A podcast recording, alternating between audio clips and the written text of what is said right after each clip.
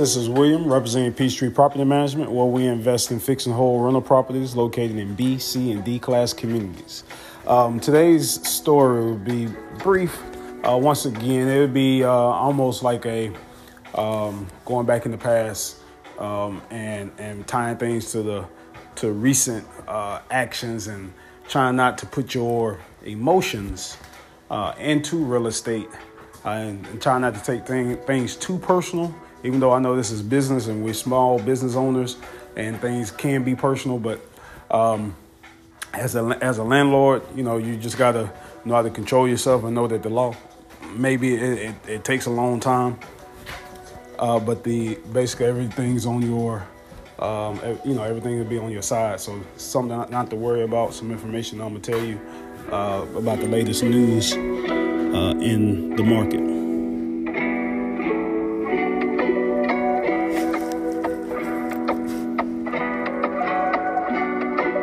Today's date is October the 16th, 2023. Um, I was I had to step out my classroom. Uh, for the ones that don't know, I teach full time. Uh, so it's just letting you know that you can have a full time job. You could be juggling family issues, uh, job situations, and still um, flourish or thrive in real estate.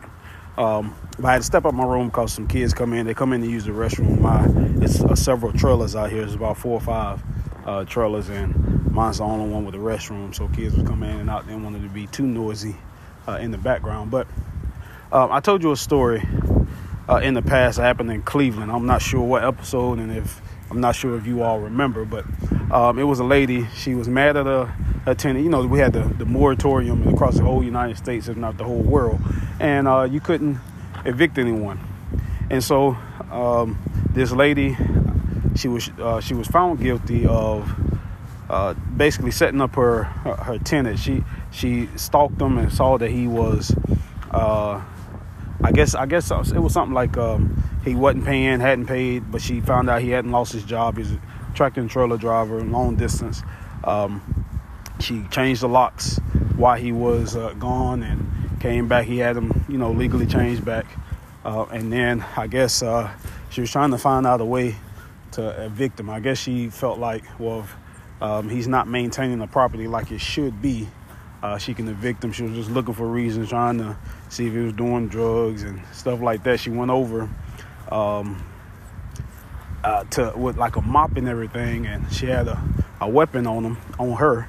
So he came home one day. I don't know if someone called him. He came back, um, or he didn't go as far out of town as she thought. And um, he saw her in there and she tried to say that things escalated and she had to shoot him and she ended up killing him. Um, not sure how how it got found out, but um, she was she was found guilty because she she mopped up the blood, she cleaned up the um, the murder site, and uh, you know so you you know certain things you can and cannot do. You may feel like the law is not on your side. Uh, it's taking too long, uh, but th- this is where it comes in handy of managing your money, not over leveraging, um, not putting all your eggs in one basket necessarily, and uh, you know just just waiting things out. I know it may seem stressful, um, but like I say, the whole world was almost uh, at a standstill, still trying to recover from it, and it's uh, what two, three years later. So this other story I'm gonna tell you is is dealing with um, happened in Illinois, in the United States, state of uh, Illinois and it was a landlord. So you have things happening in another country. So some people have strong religions uh, or belief in their religions, um, and this landlord, nothing has come out yet of why.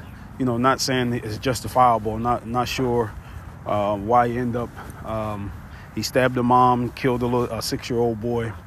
Um, and they call it a hate crime, and they would say this because of what's going on um, in the uh, in the country of Israel and uh, Gaza or um, you know part of Palestine, and so you you have to realize something. You know, you, you, have cultures come from all over, and people are not really, um, I guess, entrenched in United States culture until maybe they second, third uh, generation of being over here, uh, and we handle things a little differently. Uh, some some other places that they feel like the law is too slow or the law um, is not truly, really not on their side. It's more, I won't say a communist society, but it's similar to it. And so the government runs everything, so the people have to take, you know, things into their own manner, uh, uh, hands, and uh, not justifying killing a little boy, anything like that. But you know, he he took things a little too personal.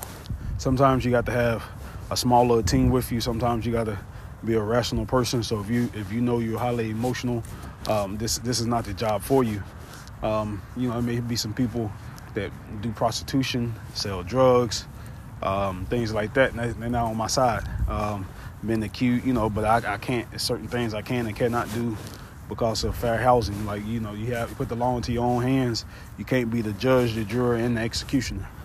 All right. Um, you know, you're going to get yourself in a ton of trouble. So now he's looking at probably losing all, you know, he's going to lose all his properties, uh, possibly, but not being able to pass them down to his kids, um, maybe not being able to pass it down to his grandkids, his wife, whoever it may be. I don't know the guy's age, don't know his name, um, but they're trying to, you know, rally behind this, and um, you know, the, the the people that are from Palestine or Gaza, people from Israel, uh, you know, they're looking for people to side with them. So, you know, since the boy was Palestinian, the mom was too.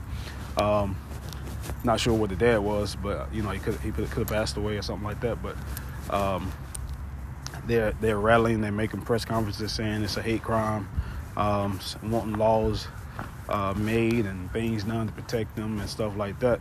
And you know, I, we don't really know this. I don't really know the story. I don't know if it's a hate crime. I uh, don't know if um, something was done and that was just his reaction. I don't know if he was going through some mental things. Um, you know, you, you never really know dealing with being a landlord is stressful, can be stressful some people. I've, I've heard, a, I watched a podcast, uh, not watched, but I listened to a podcast uh, yesterday. Um, and the person was talking about how he had, within three or four years, 80 uh, units he bought. And some of them were um, hotels, some of them were um, malls and strip malls and things of that sort. So, uh, you know, he, he bought all these things in that short period of time and it stressed him out. So when the market jumped up, he went ahead and sold everything. I think he bought some things. I think he said 2016, but a lot of things in 2019 that when it was cheap. And now that the price has gone up, he's went ahead and sold everything and trying to buy small mom and pop things. Uh, you can't tell because of the podcast, but I had to make a, a brief um, pause in the podcast because I had to show a sub where to go. Um, always something to do. But to get back on topic, um, you know, the it's, it's just tough. You got to keep your emotions out of it. Sometimes it, it can get nerve wracking and, and, emotional, but um, you know, you just got to know the laws, stick to the laws, um, and, and things will get less stressful. I mean, it's going to be stressful dealing with money, dealing with, uh, you know, possibly having to alter or change up your your lifestyle um, if you're uh, you know, depending on that that money. Um, this is why I say you can't put all your eggs in one basket. Can't uh, try to get rich off of one.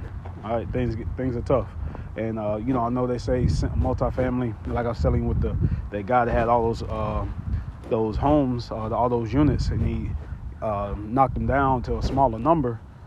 it just became easier for him to manage.